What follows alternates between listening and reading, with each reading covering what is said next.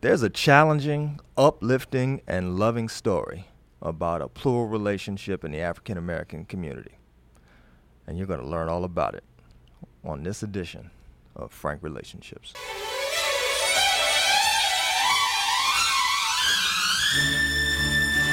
You're listening to Frank Relationships with Frank Love. Frank Love. Frank Love. Frank Love. Frank Love.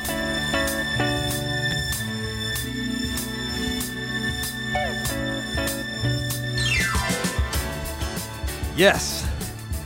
As always, those are my babies. Thanks for getting Daddy started today. Mwah. Author A. Moriel McClurkin is with us today, and I'm curious what made you write a book that didn't emphasize the drama of a plural relationship in the African American community?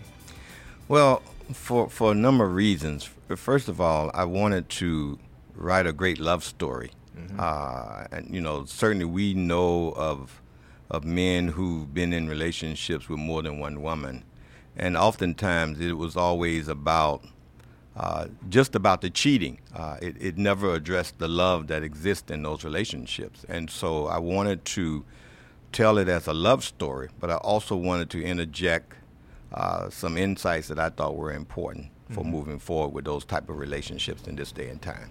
In this day and time. In this day and time. What does that mean? Well, we, we've moved into an era where uh, people understand that there is more than one approach to being in a relationship. Monogamy is simply one approach. I mean, you you now have a, a widespread endorsement of same-sex marriages yes. and same-sex relationships as an alternative uh, type of relationship. Uh, and so plural relationships and polygamy and, in relationships where people share people, whether it's men sharing, uh, um, uh, women sharing a man, and there have been civilizations where there were uh, men who shared women, uh, and and those those types of relationships have been relegated to being uh, almost paganistic, and so certainly, if if we can accept other types of relationships, certainly we can accept people who consent to be in a plural relationship, not this kind of underground relationship that's going on now. Mm-hmm. And so, uh, what I wanted to do in the book was explore. The book is called Beyond Deceit. Sure. What I wanted to do in the book is explore what happens if a man who's in a a, a in the closet relationship or having an affair decides one day that for whatever reason I can't do this anymore. And so I, I want to be, uh, if I can't be open and honest about what I'm doing, I don't want to do it at all. And so he decides to take a path towards honesty and integrity. What is that like for for that person, for his wife, for his lover? And that's a very uh, painful and dramatic journey to be on. And that's the story that I captured in the book. It's the story of love, but it's also a story of a lot of emotional challenges and and and. Uh, tension, mm-hmm. and etc. And so I wanted to capture that story. So your character then takes on this possibility after the fact, sort of. Yes, he takes it on after the fact. He he he's he starts out as a sort of a straight laced type of guy who would have never seen himself in a relationship. Uh, he a has second relationship. In the second relationship, he's sure. married, uh, has a good good marriage, and's been married for a number of years. Uh, he travels to D.C. on a weekly, on a monthly business trip, and he meets a young lady, and there's sort of a, a magnetism. I mean, they find themselves in a relationship in a in a way in which they're both surprised because uh, she wasn't really looking to be involved in a married man, and he certainly wasn't looking to be involved in with someone else. But it was sort of like destiny, and you will see that word a lot in the book. Uh, and so, after a few years uh, of being together, but throughout the whole process, he felt a lot of guilt and a lot of pain because he just didn't like having to lie and to cheat. So something happens in the book, and it's a turning point. I won't tell you what happened. Okay. But it's a turning point in the story, and and all of a sudden he starts to think about, you know, all these men like himself who's been, you know, involved in this concurrent relationship reality. That it is a reality Yes. Uh, and we try to pretend like it doesn't exist. We, we would rather bury our heads in the sand. And so he decides, hey, we can't keep doing it this way. I'm going to do it a different way. And so he makes a decision to try to take that journey.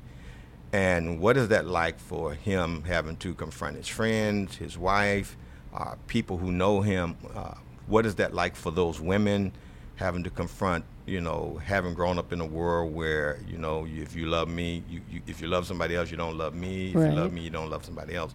What is that journey like? Uh, and so I wanted to to tell that story because that's a story that doesn't get told. I didn't want to tell a traditional story. I wanted to, to take it at, on a different angle and a different twist. And so that's how that story unfolded. Okay, so um, right now I'm present to this thing that I've said to I said to a friend of mine not too long ago. I said, well, you know, we can imagine ourselves loving more than one child Yes. and more than one brother or sister, Yes. more than one friend. Yes. And yet, when it comes to an intimate relationship, we're appalled at the idea of loving more than one person romantically, intimately at a time. Yes, and and the book addresses that. Uh, what what I talk about in the book is the cultural prison, because at a certain point in time, that would not have been uh, a problem for us, but we've come we've come into a cultural reality where you quote are not allowed to have uh, more than one lover unless you're lying and cheating about it, or unless you're Hugh Hefner, and then you can be on TV and you can have three or four people. So it's so many contradictions about that. But you know, pol- polygamy and sharing has been a part of almost every culture that have ever existed. It is it is more common than anything else, and so but it is you know when when when we came into the slavery situation, uh, there was a whole attempt, and this was the, the problem that they had with the Mormons. The reason why they didn't want the Mormons to have more than one wife was because it it it simulated too much of the indigenous cultures, and they didn't want any semblance of the indigenous lifestyle to be retained, and that was a part of our lifestyle, and so that was why they were certainly so much against it. I mean they're not the whole idea of being with someone else and that happens all the time. It's a serial polygamy i mean you just get with somebody you let somebody else go you get with somebody you let somebody else go or you do it underground. But the idea of our culture which is an open sharing and honest sharing. And then in the book i try to take it beyond where it was to talk about how do we how do we make it what it needs to be today. You know and not in a way in which i'm trying to preach in the book because it's mm-hmm. still a story. Mm-hmm. Sure. but in a way that says, what does the new version look like?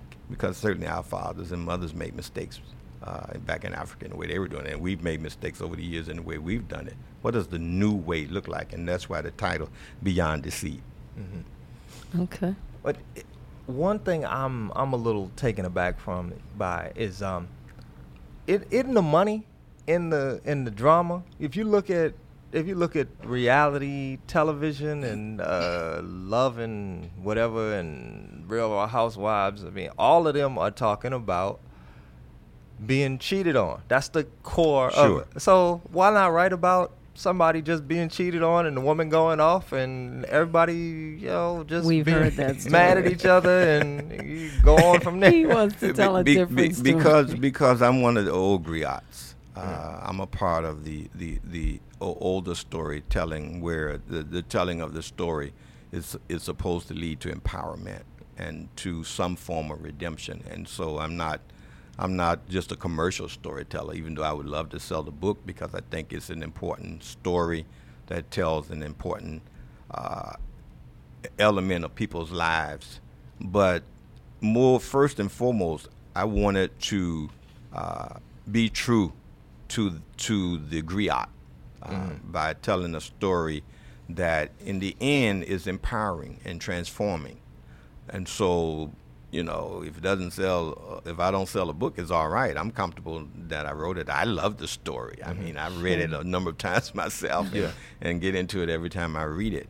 But you're certainly right. And the other part of it is that, you know, I didn't want to get into the stereotype. I mean, m- most of our storytelling, whether it's, it's in movies or whether it's in, in, in written stories, only capture a small element of the lives we live, and and our life, our lifestyles as African Americans are so diverse. So when you look at, let's take a, the movie Rain Man. That was simply a story of an autistic white guy and his brother. Mm-hmm. I mean, where's our Raymond story? I mean, we get we get into the best man story or the you know think like a woman, act like a man. I mean, we get into those kind of stories that are sort of they sort of f- follow the same pattern. But we're living so many different stories. Uh, Frank, yeah. you, your your story is is very unique. But who's telling that story? So I didn't want to tell a story that just puts us in in a typical uh, perspective. I wanted to tell another story, and it's a story I've somewhat lived. I mean, I've been in a polygamous uh, marriage for 20 years. I mean, my first wife and I, I have four wives. My first wife and I have been married for 30 years. My second wife and I have been married for 20 years. My third wife and I have been married. We just celebrated our 14th anniversary last week. And my fourth wife and I have been married for 11 years. And they're not, I know the misnomer is that women who share men are sort of low class and uneducated, but I mean, two of the women are working on their doctorate degrees, and uh, one is the finance director for a city. The other one has a master's degree. They all have master's degree, a master's degree in psychology, and so uh, and we've raised children very happily. They've gone, most of them gone to college and have scholarships, and they have engineering degrees and law degrees, et cetera. So How many children? too many. Let's just say enough to keep me busy every day. Wow. So it's been a fun life. I know it from the from the inside. I know the possibilities. But beyond that, I've grown up seeing men with women all my life. Uh, hearing the stories that people tell about, you know, my dad had another family and everybody knew it and everybody understood it. And I got some sisters and brothers and they were on the other side of town. And we all knew each other. Mm-hmm. So, you know, if if we're living that reality, can't we do it better than the way we're doing it? Mm. Something to think about. Welcome to Frank Relationships, a show for you, my brethren, who, like me, are too young to be considered old and too old to be considered young. It's also for those of you who love and support us. We're here to provide weekly wisdom, conversation, and the information that'll help create loving and flexible parents and partners. I'm Frank Love, and you can find me, my blog, and my various social media incarnations at franklove.com. If you're listening to the show on Blog Talk Radio, please follow us, and if via iTunes, please subscribe so that you can effortlessly get the show each week. Also, if you're enjoying the show, and of course you are, please give us a favorable iTunes rating and please share it with your family and friends on your favorite social media platform. We're always looking for new social media friends, so please help us help our communities by spreading the word about the show. Greetings to my super duper co host, Nancy Goldring. Hi, Frank. The consummate generalist is here. Indeed. Today's guest loves his people. He loves their history and their traditions, and he has captured that love with his pen. Whether it's a publication that captures the wisdom of his ancestors in fables or the wisdom of his ancestors in a book about relationships, he's invested in the growth and development of African Americans. Today, we'll be discussing his recently published book on polygamy. It's a genuinely honest, thought provoking, and emotionally gripping, real to life tale of love entanglement and the complexity of, of the human heart. So, if you, like me, want to discover the importance of integrity in a relationship where a man wants a second woman, if you want to know how that integrity is invited to show up, and if you want to know whether two women with the same love interest can happily coexist, then stay tuned as your Frank Relationship team talks with the author of Beyond Deceit, Mr. A. Moriel McClurklin. Welcome to the show. Thank you, Frank, and thank you, Nancy, for having me on the show. Appreciate it. You Thank you for being here. Okay, before we get too deep into today's subject matter, well, deeper. Uh, we're going to check in to see what's going on in the news. Brother McClurkland, please don't be bashful. We certainly want you to weigh in on whatever comes up. Okay. Indeed. So, okay, who's first? Well, I have this statement or that I read, right? I read it in this book called Fruit of the Moon Tree, something like that, That right? sounds interesting. Well, I kept not wanting to say this and it's appropriate now, right? So, so You kept not wanting to say it when.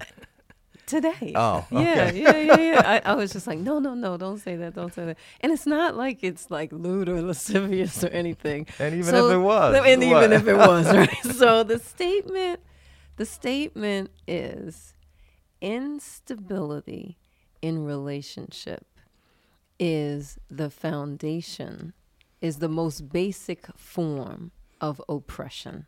Mm. Wow. You mentioned that years ago. Did I really? Yeah, I I I get that. I Yeah. understand it. And you're not my understanding of what you're talking about is not that it's it's not the instability that just comes with being in a relationship, but it's reminding your partner that you can go or that you might leave, that sort of thing. Is am I right? Well, it's it's that. It's also it's it, for me too. There are many ways to be uh, stingy or unstable in a mm-hmm. relationship. So mm-hmm. you can you can give your partner this idea that maybe you aren't going anywhere, and yet you don't necessarily grant full access to your capacity for love hmm. or accept the love that's being offered to you. And so that can make the person feel as if what that really translates into is that you're not all in.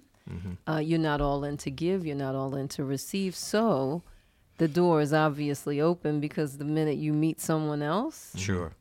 I'm toast.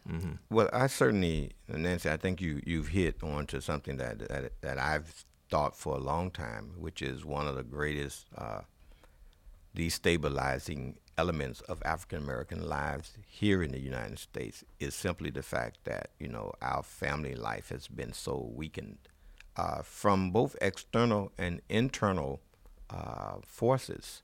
Uh, you know, certainly externally, there's a lot that have you know happened to just pull us apart from each other. And in one of my blogs on my Facebook, I, I talked about the fact that they're saying now that you know African Americans are less likely to be in a relationship than any other group of people, and um, and that's tragic because we need each other, and and there's so many things that's happening that keeps us from each other, and certainly we, we can't be strong and face what we're facing without having strong, healthy relationships, and that was one of the reasons why I was writing the book because one of the major destabilizing things in the African American community around relationships is just this whole issue about men and having more than one woman, and uh, and all of the jealousy and all of the hurt and all of the pain that's that's occurring because of that, and and that's why I wanted to in, in the book, you know, it is again I'm not trying to preach on in the subject. I'm trying to tell a story, a love story, but that was one of the things I wanted to to address is that in a story, can we do better? Mm-hmm. Can we mm-hmm. do differently? Mm-hmm. You know, can we can we take a reality that is here and say, okay, if this is going to happen, and not everybody is doing that, but if this is going to be happening, because if men are doing it, women are, are participating with them. Can't we do this differently? Uh, and so explore that that issue because, as you said, it's causing a lot of disruption in in relationships in our community.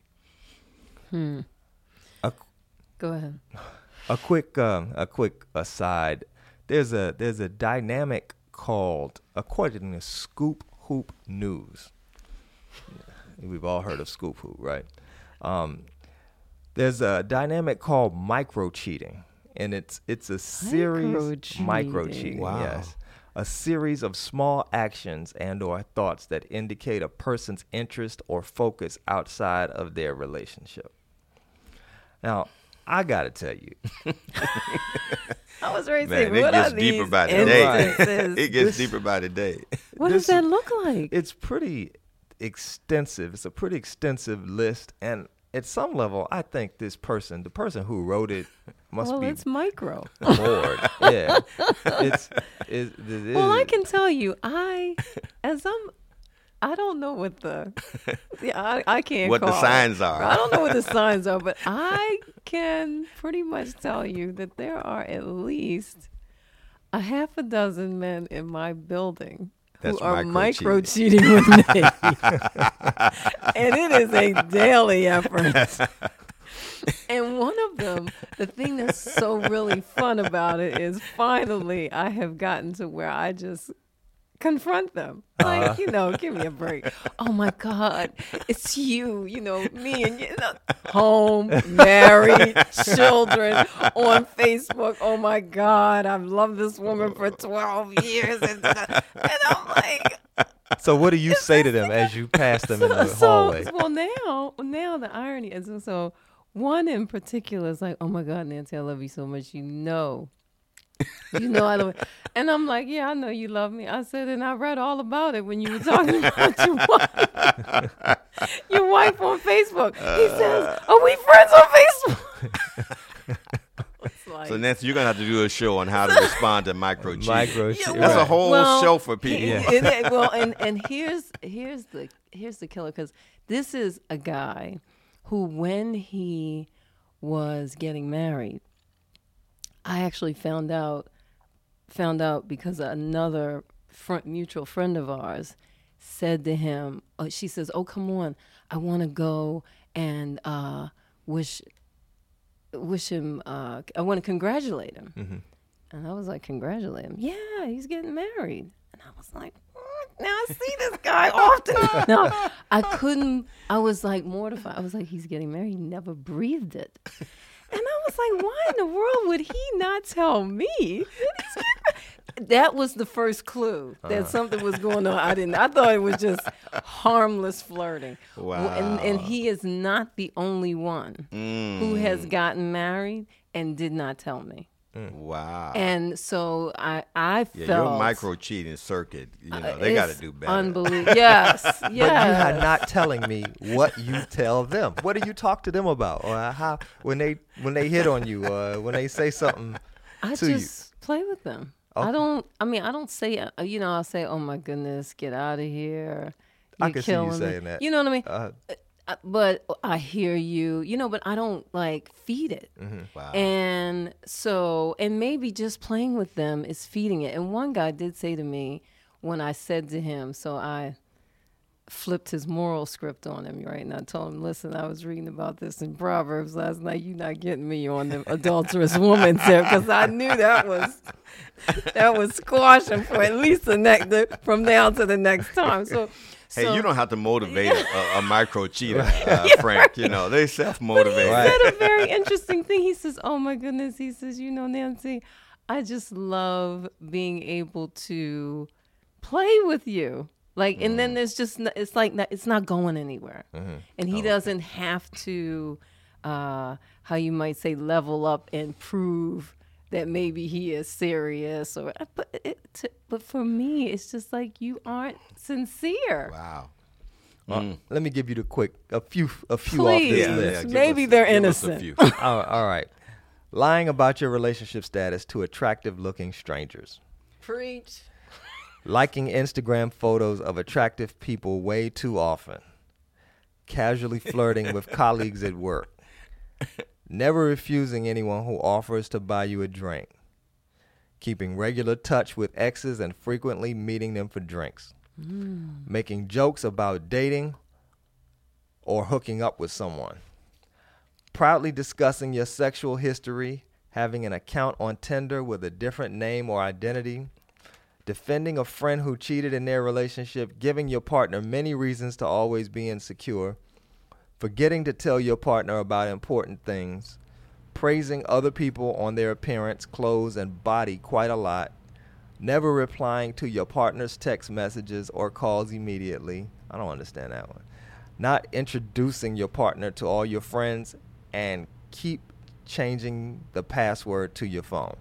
Frank, that's no micro cheating. That is there. not micro No, that's straight up. That is not. That is no, the that's beginning micro of the end. Right no, there. no, there's Right nothing there. micro about that. That's right. just straight this up. This is instability in a relationship being the most basic form That's of somebody oppression who's right there. available and making sure that they make, they That's- taking advantage of every opportunity to let somebody know. But let me go back to the first one you read about your relationship status. What about all the people who are on social media that, that won't even put their relationship status down? Uh huh. Because they don't want anybody to know they're in a relationship. So that and that's why it spread. Gotcha. Wow. Okay. All right. Wow. Uh, okay. All right. You started it. We got the No, that's not micro, micro cheating, cheating. Part, part down. All right. But those were good points. All right. Yeah. Um, I I thought actually I thought it was too much. I just thought that I, at some level, All the liking Instagram photos. Yeah. I'm like, well, what's too much? I yeah, don't know. at some level, I don't even care about this stuff. You know, I oh, Frank. Oh my goodness. Give me this list. What? What are you talking about?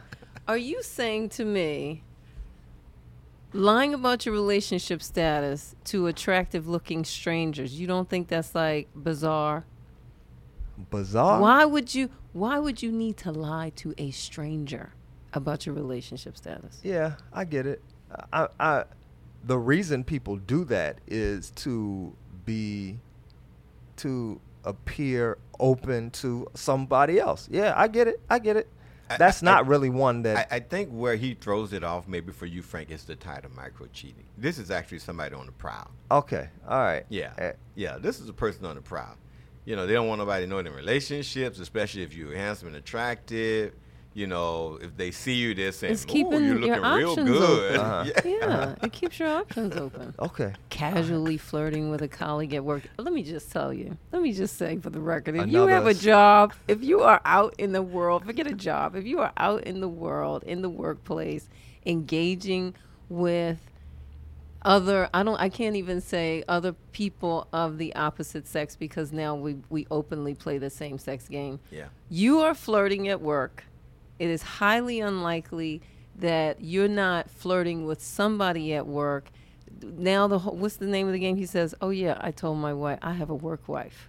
Mm-hmm. Yeah, You're that's my work wife. That's the That's- new term. Yeah, that's the new term. I'm like, what?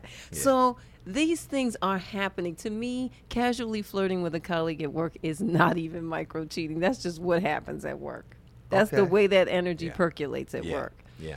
Never refusing anyone who offers you a drink is some other nonsense. I mean, that could they could take that off. yeah, the uh, Okay. keeping regular touch with exes. This is huge. That's big. I know that in my own.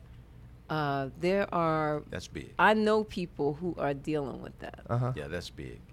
They, and they haven't moved on. Yeah, But it doesn't so go what? well. I It mean- doesn't No, go they haven't. well. But no, because it's it's it's the subtle. I mean, it's it's what it's the the little steps that you know in in in programs around alcohol addiction. They they they, they talk about the pro, the process of of using styles like this.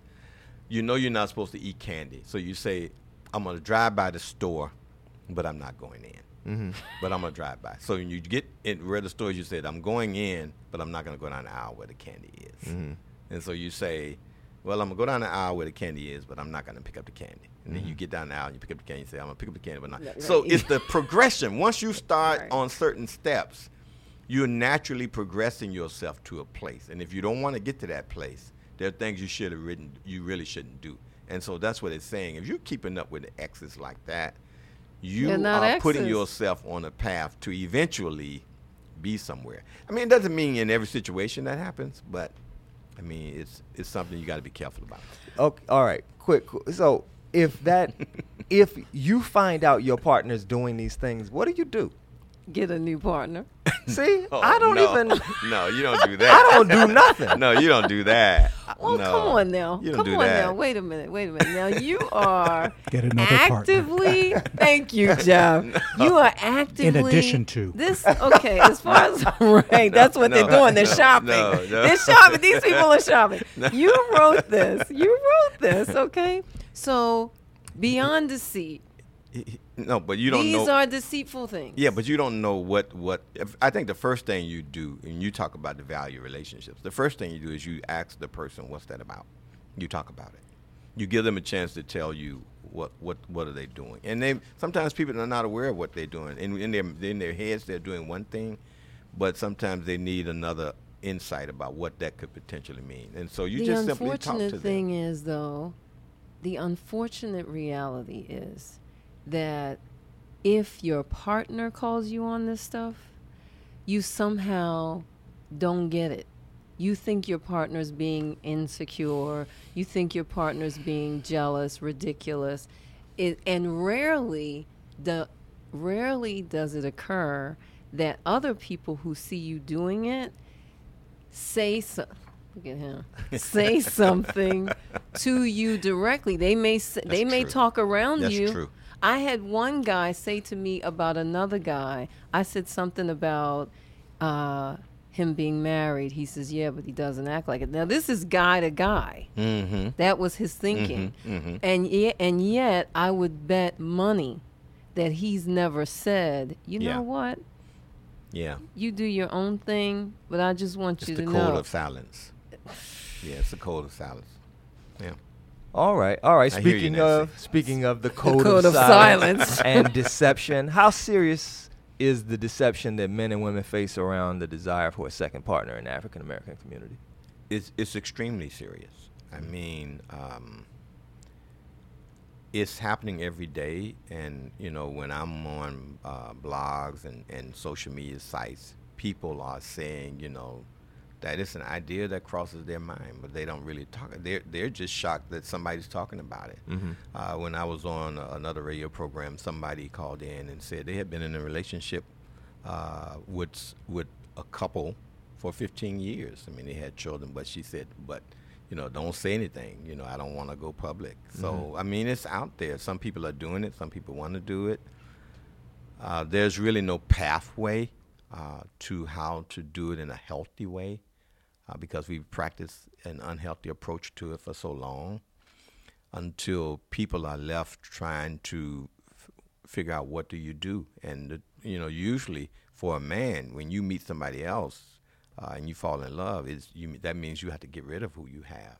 Uh, there's no way in which you can even approach it. I, I feel that people should approach it on the front end that you don't even get started in the process without letting the person know that you're with that I'm interested in doing this and, and making sure that they buy into it before you get started not that you get started and you say hey I'm I'm into it By So- the way, yeah, uh, so that's where we got to get to. We got to create a, a an acceptance in the culture for people to have conversations around. Hey, listen, I'm interested in a relationship where there's a potential for this, and then somebody can say, "Hey, well, I'm not the person to, to be your partner," Sure. and they should have that right, rather than you for you somebody to find out that you they went into a relationship thinking that they were in a um, exclusive, Exclusive, yeah. relationship and then they find out that they're not. I, I don't think that's the right way to approach it. So, uh, but in the story, of course, uh, you know, he he he takes the, the the traditional path. He ends up in a relationship, uh, and then he has to fi- figure out what I, what do I do now, and and how how do I move forward. And it was it was an interesting uh, writing, uh, you know, because I, I really had to put myself into people who are in that situation. I had to feel the love people feel. I mean, we call it cheating, and it is, but still, in the midst of it, there is true love and tenderness that people are experiencing when they're with each other. Uh, I mean, it may be hard to believe because we don't want to believe that people can feel a love and tenderness for more than one person, but they really can.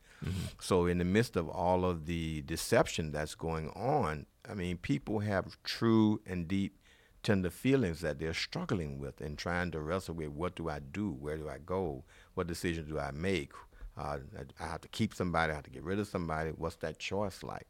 So I wanted to capture the tenderness and and the and the complexity of all of that, the confusion that gets into to all of that when you're feeling those things and trying to make sense of it in the culture that we live in, in the denial, the gross denial that we're all a part of. You know, what do you do? And and that's why I felt really good about about the book. When you see the cover, you know you got you see the guy with his ring. You don't know whether he's taking Putting it off. taking You don't know off, whether he's putting it on, and and that's the confusion of what am I doing. Um, so I love the story. I think there's a scene in the book where uh, him and his lover sits down and he says, "What what, what, are, we doing?" Yeah. Yeah. You know, one of the things that I appreciate so much about the book is the turmoil that the man expresses. And and the reason I appreciate the turmoil is he's expressing his turmoil while he's doing this, while he has two women and they that the wife doesn't know. And one of the things that I really could appreciate was the the understanding that men do not at some level men don't want to do this in the dark. Mm. Like that there's there's a genuine part and may, maybe it's not exposed much or discussed much but there's a genuine piece of men who would like to do this in the open and not have to Tiptoe. N- not yeah, not have to hide. Hmm. Yeah. And so you you expose some of that by mm-hmm. discussing his turmoil, and you discuss that almost on every page mm-hmm. in the first uh, the 1st mm-hmm. 60 percent of the book. I mean, you really go into that. So it's it, it's it's a good thing. It's a good thing. Yeah, I wanted to write the book from three perspectives, and I had to to take each person through what that felt like. Mm-hmm. First, to be a man who has been in love with the woman that he cherished for years, Mm-hmm. And and, she was his college years. sweetheart. Yeah, and she was his college sweetheart, and then to find yourself having, as he says in the story, he found her another woman in his heart, where he didn't know that there was a place for any other woman.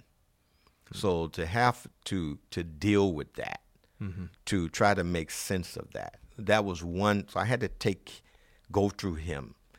For a woman who has been in love with a man that a husband that who was everything to her, mm. and to be confronted with his betrayal, and that was extremely painful for her to deal with. I can't even listen to you. it was a painful like it was a very powerful scene in the story where that where that confrontation takes place Yeah. To be a, to be a woman and the, the other the other woman in the story was in DC so she's a DC sister. Um, and but to find yourself in love with the man to feel something deep uh, and um, sort of mystical about that relationship to on the one hand know that it's not the right thing but then on the other hand to not feel wrong about loving this man. Mm-hmm. And then to have to you know to know that you can't keep him because you see the pain he's going through. And and then for the for him to decide to take a different path and what that means for you and I mean she couldn't even understand that because who does that? And so it was challenging for her and and so all of that so the it was so the story is told not just from his perspective but from the two women's perspective too.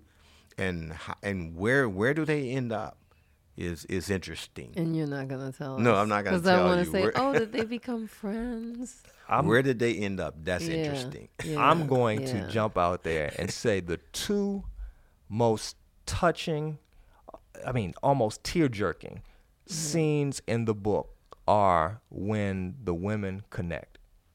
Those are the two they those two stories, uh, those two scenes and there's one there's one scene which is a bunch of scenes, you know, when they connect over and over and over again. Yeah, And then yeah. there's another where they connect and they it, it just brought tears to my eyes. It really did. It really did. I love I love to see people work through issues. Mm. I love it. And mm. so it was it it really was something special. It really was something special. Um do you suggest you you you say that you want polygamy to be seen as an option, at least those are that's my understanding. Mm-hmm. But do you suggest that some men just keep on lying and not go deeper? no i suggest that they stop And get killed. Mm-hmm. I, I, I, I suggest that they stop. I, I mean, I, I, I think that we, and, and what I talk about is, is a healthy pathway. I, I think that just as you know, people who wanted to be in same-sex relationships had to at some point say, "Listen, this is who I am, and I'm coming out the closet," and that was that was healthy for them and, and for their psyche and, and for their mental well-being. I think men and women and their partners, I think we're going to have to step back and we're going to have to say, "Listen, we're going to have to create a healthy approach to this." And for the men who can't create a healthy approach to this, leave it alone. Well, Leave it typically it's the men that can't create a healthy approach to it that are all for it. Yeah, yeah. But but you know, but women have to say, you know, the whole point of the story too is about women and women empowerment. You know, women have to have a voice, and women have to uh, express their voice, and and that's what I liked about uh, Solomon's wife. I mean, she had a powerful voice in the story, and even to the end where. Where where it ended up, I mean, she had a powerful voice in how the story ended. I mean, and and Evelyn did too. And so Evelyn is the quote unquote mistress. yeah, the mistress. So I mean, so women have to capture their voice. I mean, women have to say to men who can't do this, right? Listen, you know, le- no, I'm not the person to be in this. I'm looking for the man who c- can step up and make this happen in a way that's healthy for me and healthy for everybody involved. There's a well, go ahead. there's an element that I want to introduce, Okay. and and that you do not, and it kind of um, it is uh, in many ways contradictory to to your stand. Okay. and it's I would like to see people in relationships love each other no matter what. Okay. Get to the point where even if even if a partner does something that they don't like or quote unquote cheats or whatever whatever the quote unquote offense is and I'll stop saying quote unquote um that whatever the offense is that the other partner is really sees the depth and possibilities in their relationship as being look i'm i'm gonna take you as you come. Okay. 100% and we will figure it out We'll work through it. we'll work through whatever comes whatever Mm-hmm. shows up and that's a level of being in relationship that i do not see much of don't even hear discussed much Sure. and I so I want to throw that out in a, in addition to what you're saying. Well, I, I don't think we we're at odds with that because you you remember in the story, everybody had to work through it. You're right, I mean, uh, Jan, the wife, she had to work through it. but she worked through it in a diff. She, it wasn't. See, I don't want to give away more of the story yeah, than you I mean, it was it was a slightly different, but but again, it was, but still, she had to get through it. She had to get through it. so, uh, in a way She was that. not willing to leave her husband, obviously. Uh, Well, you know, I'm sure it crossed I, her mind. I, can't say that now. I mean, I can't say that. I mean, it it it was painful, and so you know there are consequences. So I don't want to give the story away, but I'm just saying that she had to work through it. I mean, and people had to work through it. But I I, I do want to say this, Frank. I agree with you okay, that it's important to, and and I think that's a part of an, of our of uh, of our culture. I don't think we were as quick in days past, and I'm talking about way back to to end relationships as we are now. I think people dealt with a lot of stuff that were uncomfortable for them. Uh, my mother and father and grandmother and grandfather. I mean, their lives weren't perfect and their relationships weren't perfect, but they dealt with things and they and they stayed together, and and they value staying together. And I think that's the point that you're bringing up is the value of staying together and working through things in order to do that. And I think you're right about that in some way. I think that the thing that is kind of not being directly addressed here is the is the historical nature of marriage, whether it was a monogamous marriage or a polygamous marriage. So, marriage as a contract, as I understand it, was originally a survival contract. Mm-hmm. It was a contract. So even in a, even in a cultural dynamic where the man was married to more than one woman, he was never married to more women than he could afford. Sure. Sure. Okay. Sure. So polygamy now looks like a private industry for the man to how you might say advance his own economic agenda by not so much becoming more effective in the marketplace himself, but pulling in women that will lift up his dream scheme, whatever you want to call it. So Are you talking economic or I- sexual? I'm saying I'm saying I'm saying just as economic as sexual. Mm-hmm. So that if you pull in two, three, four women who are able-bodied, effective women in the in the total sense of the words, they they they're educated, they have they make their own money, they have their own jobs. So you're not necessarily taking care of these four women. You're not necessarily paying the cost to be the boss. However, you have the benefit that ti that historically a man only received because he was taking care of business. Mm-hmm. I think you're right. I think in some ways that does exist, even though I don't know. I haven't done the research, but I don't know how many uh, professional women would. I think they would probably be the least likely to be in in But, you, but the relationships. grand, um, I mean, a, large I don't know. I mean, I don't have the research now, to say. Yeah. a large cross section of women now are professional.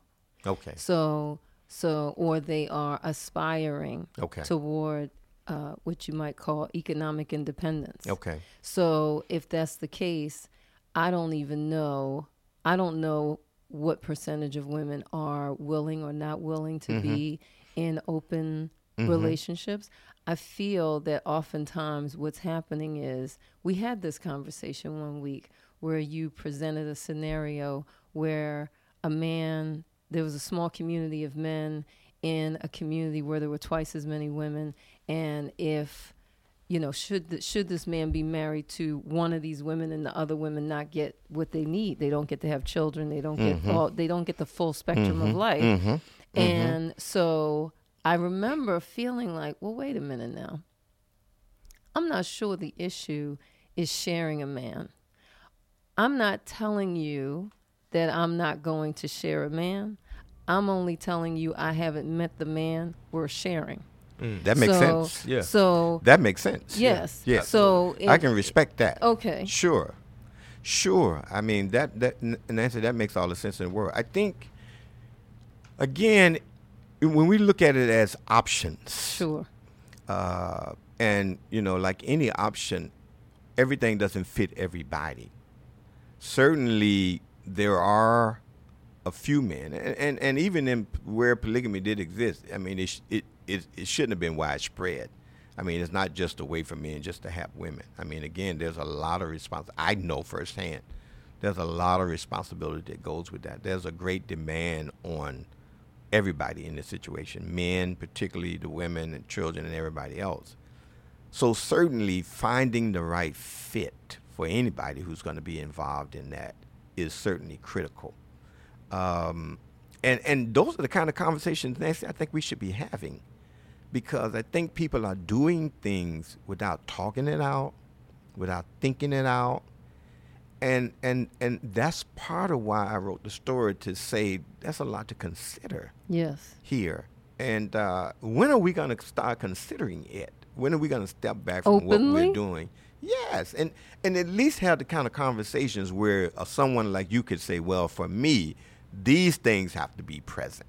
I Okay. mean, we need to be saying what it would have to look like for it to be healthy for someone, and and we haven't been willing to be open in this kind of conversation. But I'm perfectly comfortable with you saying what you're saying. And I think that's why it's so powerful to be having this discussion because other than that, when are we going to hear you say that? Mm. Mm. well, you know, Frank has a Frank wrote a book called How to Gracefully Exit a Relationship. Yeah, and I it's saw that. and it's really about how also to powerfully enter a relationship Mm-hmm. and to mm-hmm. have these kinds of what what later on become very difficult and even painful conversations to have. You have them up front before you're so invested Yes. in your connection to the other Sure, person that you sure. just can't Sure. see yourself doing it. Sure. But I, I want to go back to a point you made when you said that, you know, in the past relationships were social and economic. And that and- they were that, that they they, were. were. survival contracts, basically. Sure, and that, that involved social and economic Sure, dimensions I to gotcha. it, and uh, and now they're more personal and emotional, Mm-hmm. and and so, but and but I think there is still a social economic value to to coming together. I mean, what we've been able to one of the reasons why in my family women were able to go to school uh, and pursue uh, doctorate degrees, master's degrees because you know we have each other.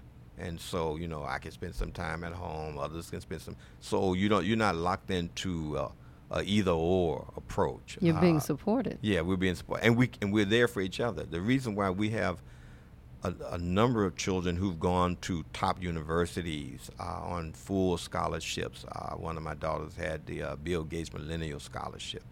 Uh, is because again, you know, there's a presence. There's a there's a presence of parents in the home. We're not all having to bust our backs all day, every day working. I mean, a lot of times we work for ourselves because you know we can we can be entrepreneurs. Uh, So that's the social economic value that we've derived from it. Um, and you know we're not we're not under economic pressure. Uh, somebody, you know, one of my one of my wives was on a job, and and I just thought they wasn't treating her right. I just said, come off of it, you know, because we're not under that kind of we're a team, and and and we're not under that kind of pressure. So that's one element of what you're talking about, the economic value. You know, certainly I'm contributing uh, uh, the most, but you know everybody else is contributing too, and that makes it the whole family strong stronger. Talk to us about the relationship between the women in your life. It's it's good. We we we've had to work through things. Um, you know, as you know, as I show in the book, you know, people have to work through things. I'm not going to make it fairy tale. Certainly, um, people bring an emotional history to relationships, no matter what type they are. Uh, same sex, monogamy, they all have their struggles, and and you have to learn how to uh, address those emotional issues. And so we've all had to grow. We're a strong spiritual family. Uh, and so we've spent time growing spiritually, uh, looking at some of the challenges we've had in the very beginning. Uh, and so now we're in a very, very strong place. I think we're in the best place we could be in, in terms of so, you know, um, they they have their relationships with, with each other, and and they have relationships with me. I mean, the relationship with me can't carry the day, and because we're living together, so they have to develop their own friendship ways of resolving conflicts. Because anytime anybody is in anybody's space, if you and I rub, you know, elbows long enough, there will be issues that come up. So they have learned how to resolve their issues. I'm I can't mediate everything, and I won't try to. Uh, and so we've been able to get to those places. We've had ups, we've had downs, we've we've had periods of time where it was very challenging. But as Frank said, we stayed with it. Uh, we've talked it, it out, and, and we've we've gotten to the place that we needed to get to, and that's a part of the journey. You got you have to be willing to grow and change both emotionally, and you have to be on a strong spiritual foundation. At least from our experience, uh, the children the most powerful element of it. And when you read stories like in the Bible, it's always it was always and when you talk to a lot of people who've been in relationships, uh, polygamy in Africa, the family, the children were never really one family. So a man may have a family over here and a family over there, Sure. and in and in the biblical stories, they were always in conflict. Our children really, they don't even know of the concept of we got different mothers, so we're different people. They're just one group, and so they bond around not around mothers. They bond around who who bonds with each other. So you may have a child from one mother who's really really close to the child from another mother, and that's their uh, group. So you can't take them, you can't tear them apart. They're very very strong, connected, uh, love each other. They're there for each other, and that makes me the most proud. Sure. Because I didn't want this whole thing about you know that's your mother, that's my mother, uh, and so we were able to avoid that, and I'm very thankful for that. there there are two pieces around the economics that I want to Okay. di- discuss. One is the there there are core expenses and then there there per person expenses, shall we say? So let's say if uh, if you get a Uber, the the Uber is going to the Uber seats up to a general Uber I think seats up to four people, three to four people. yeah. So if you get an Uber and you have one partner in the Uber, it's the same as if you have three people in the Uber, and I it may be if you have four people in. The so price doesn't change The price doesn't change. Okay.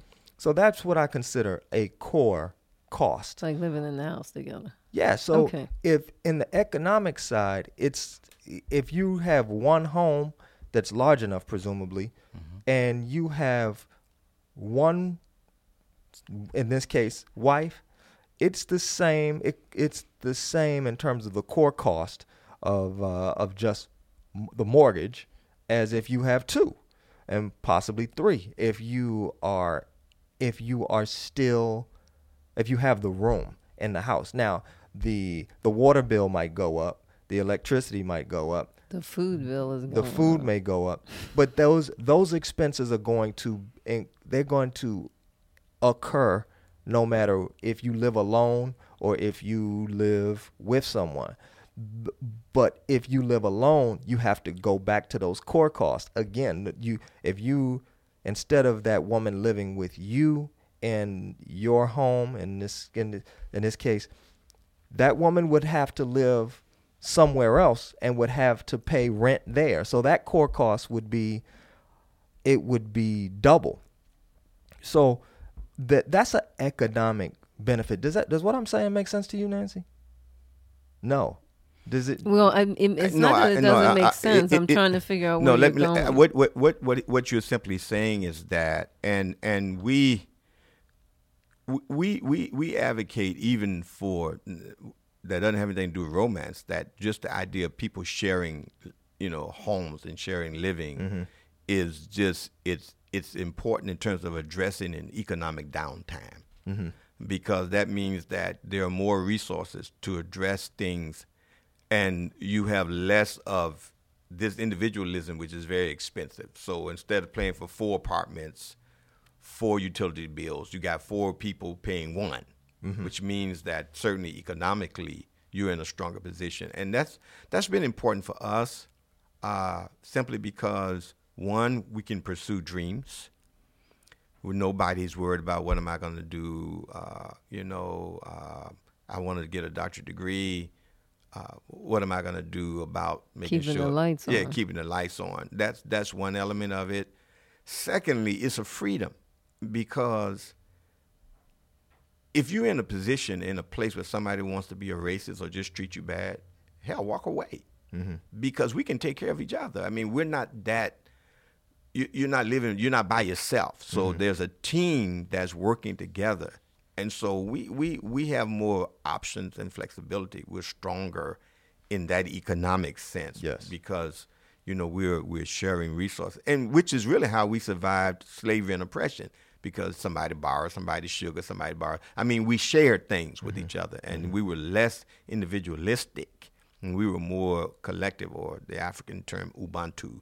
We were more able to be there for each other than we were than we are now. So I think there's a that's the economic value you you were trying to talk about. It's just more people addressing core needs, which is different than each person trying to do that on their own. Yeah.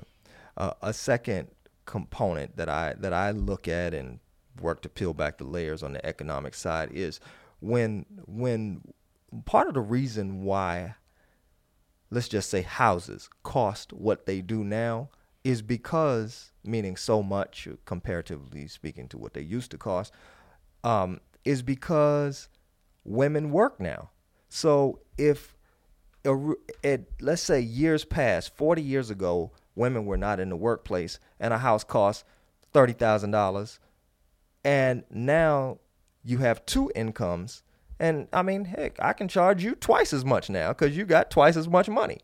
And so it's the the incorporation of women into the workplace is not just it doesn't have it has an effect and the effect may be I'm going to charge you more.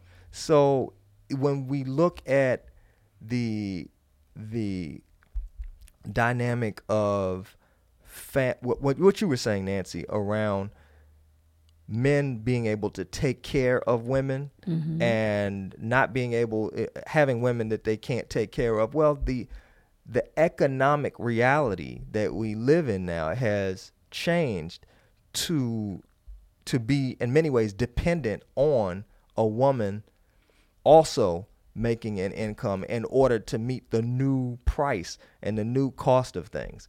I, that's just something. Well, I- well, I think It's what part I- of the cultural what- what- prison that what- you talked about. Yeah, but I- earlier. what I pick up from what Nancy is saying is that you know men have to be. I mean, we, we I talk about the word partnership, and so we all come to the relationship as partners. I mean, the world in which a man took care of everybody, that world doesn't exist anymore. But certainly, a man should be a valuable partner and a strong partner Yes. in those relationships. And there are situations where men don't carry their role. They don't carry their part. Uh, you know, not that they're supposed to carry the whole, but they got to carry their part and they got to carry it effectively. And so that's what I get out of it is that if you're going to be in relationship with more than one woman, certainly there's a lot that you have to be able to carry. Not uh, economically, but there's an emotional side to economics too. And so, you Why know, not economically? Not just economically. I'm saying not just economically. I- Okay. I'm saying, you know, you have to be able to carry, you know, be an economic partner in the relationship is what I'm saying. But it, it, there's even more There's than more that. to it, Yeah, yeah. there's more than that. And so whatever it requires, you got to be up for your role in the partnership. That's Mm-hmm. my point. you got a good book or a good movie for me, and mind you, we already know a good book is yours. So you got another good book or another good movie that you could suggest to us. Or a story we should.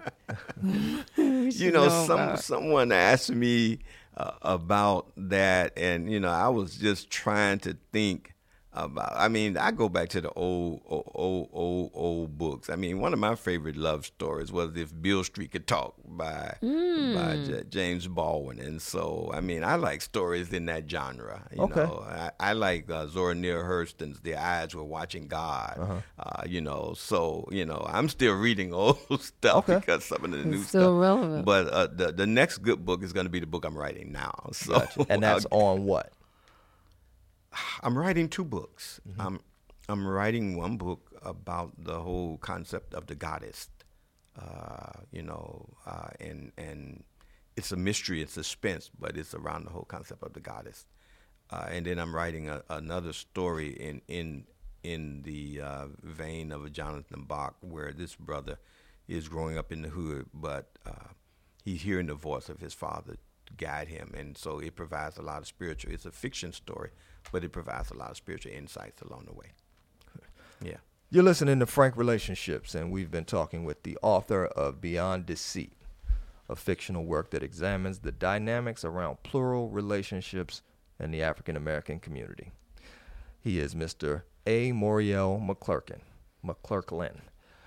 Please tell us what you're up to. Actually, you already told us that, but tell us how we can find you.